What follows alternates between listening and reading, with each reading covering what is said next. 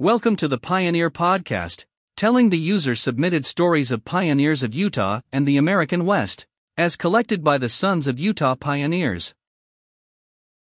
This episode of the Pioneer Podcast is generated by a pioneer biography submitted to us at pioneerstories.org, a webpage of the Sons of Utah Pioneers. We invite you to share your family pioneer stories as well by going to pioneerstories.org and clicking the red Submit button. Submit your story and look for it to become a part of this podcast, where you share it with others. Now, here is our pioneer story.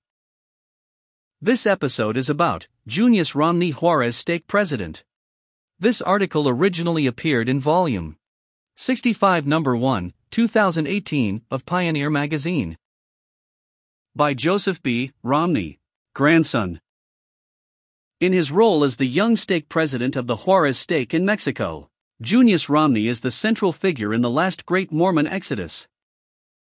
It follows in the series of exoduses, which began in Kirtland, Ohio, and continued through Missouri and Nauvoo to the Great Basin.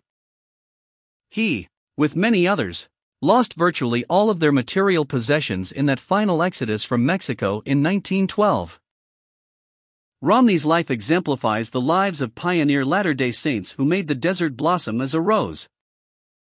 BOM in 1878 in St. George, Utah, he moved with his family to Mexico in 1885, where they contributed to the founding of Colonia Juarez.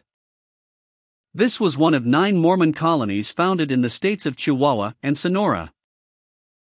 He attended school in the Juarez Stake Academy, with some additional studying in Salt Lake City.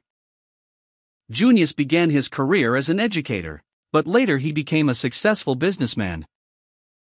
He held several callings in the church in the colonies before being called as president of the Juarez stake when only 30 years of age.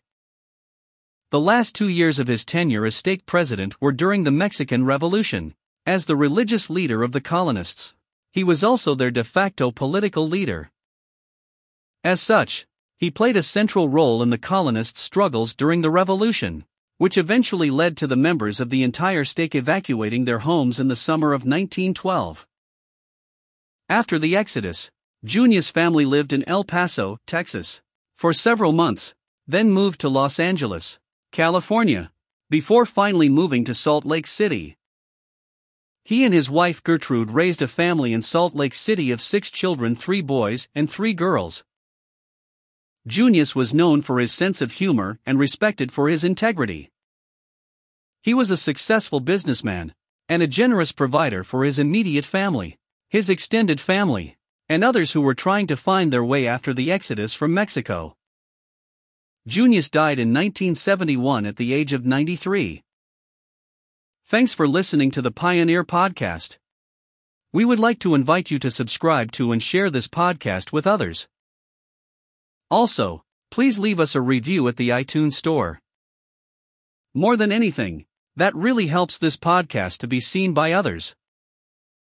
If you would like access to more content and information about our pioneer history, join us at suponline.org, the online community of the Sons of Utah Pioneers. That's suponline.org.